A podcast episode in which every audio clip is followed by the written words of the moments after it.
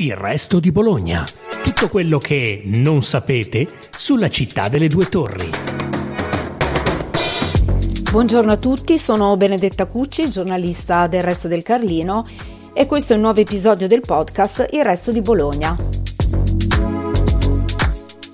Quante persone si saranno riconosciute nell'illustrazione della prima cover 2024 del New Yorker? Immaginiamo tantissime. Il prestigioso settimanale ha battezzato The Deadline di Bianca Bagnarelli, ovvero La scadenza, questo è il titolo del disegno, come immagine simbolo del mondo di oggi, un racconto realista di un anno che ci lasciamo alle spalle, il 2023, e che continuerà in quello nuovo che stiamo già vivendo.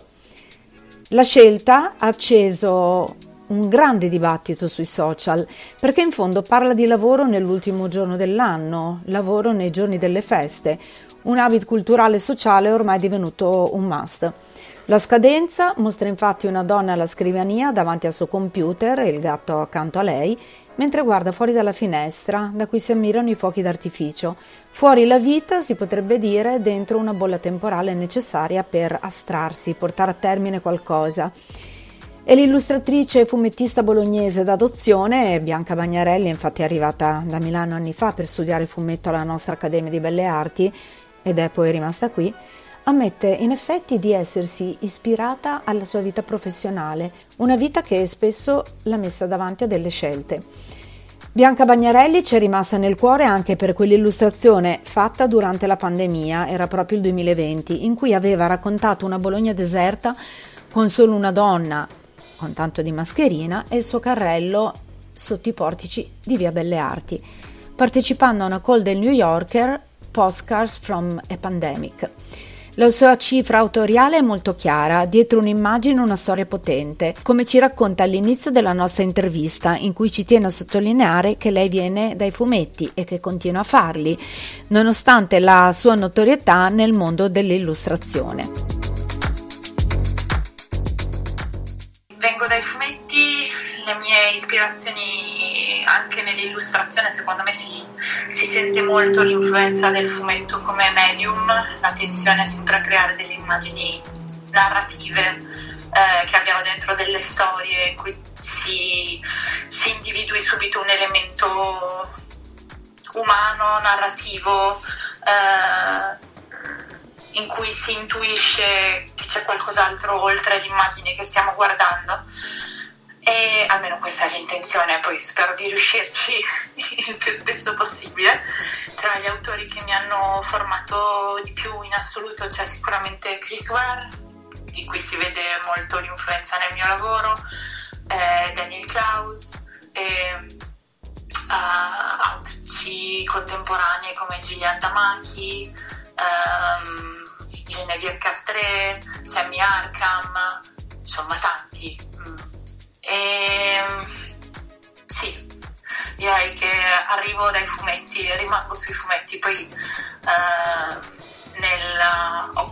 continuo a farli anche lateralmente alle illustrazioni, nel senso che non ho mai smesso. Ma come è iniziata questa avventura, Bianca? Mi ha, mi ha scritto uh, François Moulet, che è l'art editor del New Yorker, per... Uh, chiedermi se volevo fare una cover per il magazine e io ovviamente ho, ho, detto di sì, ho mandato diversi schizzi è stato scelto quello e ero molto contenta perché è, è quindi uno schizzo legato al capodanno alla fine e all'inizio dell'anno, per cui la prima copertina dell'anno che sono contenta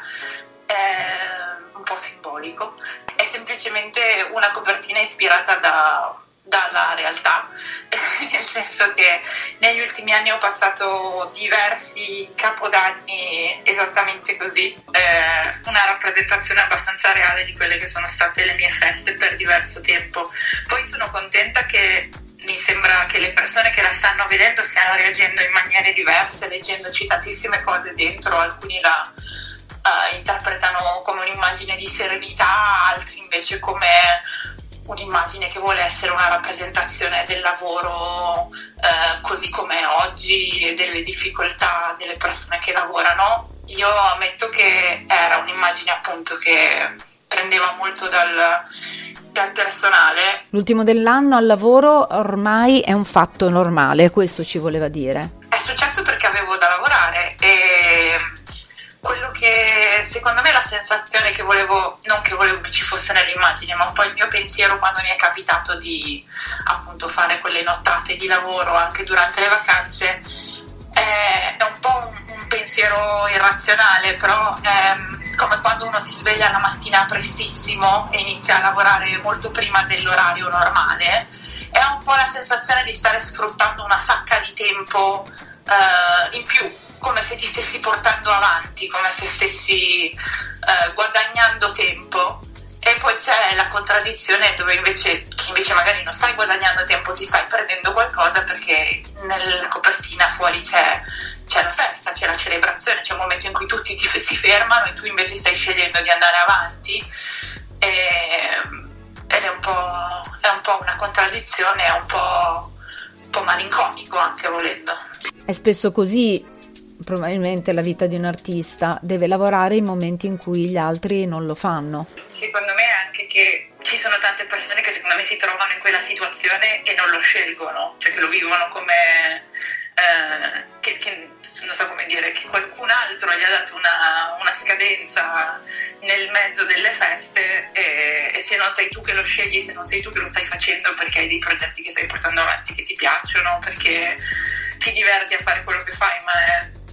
un obbligo, insomma, sicuramente è una cosa che succedeva molto più spesso quando ero all'inizio e mi sentivo di dover fare tantissimo e di non dover mai rimanere indietro. Quando sei all'inizio, soprattutto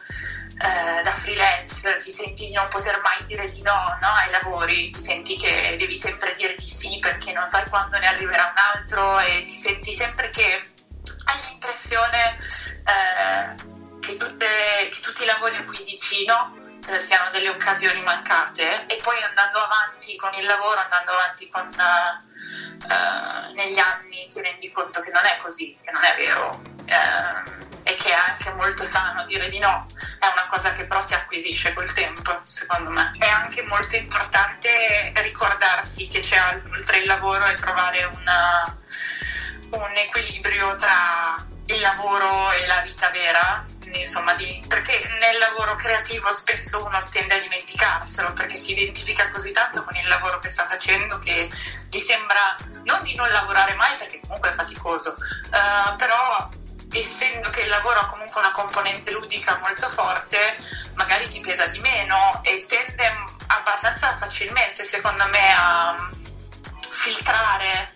nella vita, nel tempo libero, in quello che dovrebbe essere tempo riservato per gli affetti, magari anche per fare altre cose che non sono necessariamente lavorare. La sua vita professionale mostra qualche rinuncia sul tempo libero, il tempo per gli affetti, ma pare fluida. Un corso interessante con una collaborazione col New Yorker iniziata già nel 2013. Come ci si dà da fare per emergere nel suo mondo, così da dare anche qualche consiglio? Ma allora, in realtà è stata una serie di casi molto molto fortunati, eh, nel senso che eh, con Delebile, la rivista e casa editrice che portavo avanti con uh, altre persone, pubblicavamo delle antologie di storie brevi e volumi di, e volumetti singoli. Um, e, e, andavamo a tantissimi festival sia in Italia che all'estero. Il fatto di andare in festival all'estero mi ha portato a conoscere mh, molte altre realtà che facevano lo stesso lavoro però in altri paesi, ehm, tra cui uh, um, Nobro che è una, una casa editrice inglese che è partita come uh, realtà molto piccola, adesso invece è abbastanza affermata, si è ingrandita molto. Eh, con loro ho fatto il mio primo volume a fumetti um, che si chiama Fish e quel volume è stato visto dalla director del New York Times che mi ha chiamato all'epoca per il mio primo lavoro e mi ha chiesto di collaborare e, um, e poi da lì è stata un po' una reazione a catena nel senso che Uh, per mia fortuna gli art director del New York Times hanno continuato a chiamarmi, quindi il mio lavoro è diventato man mano sempre più visibile e, um, e poi è passato poi ad, anche ad altri giornali, nel senso che ho iniziato a essere chiamata anche da altre testate e, ed è così che è iniziato un po' tutto quanto. Ho avuto la fortuna di non insomma, che, che succedesse in maniera un po' così organica però sicuramente il fatto di espormi, di andare fuori dall'Italia, di conoscere persone che facevano la stessa cosa che facevo io, però in altri contesti, con altre modalità, mi ha, mi ha aiutato, mi ha, mi ha spinto a fare cose diverse. Grazie per averci ascoltati, seguite ancora Il Resto di Bologna, il podcast della redazione del Resto del Carlino.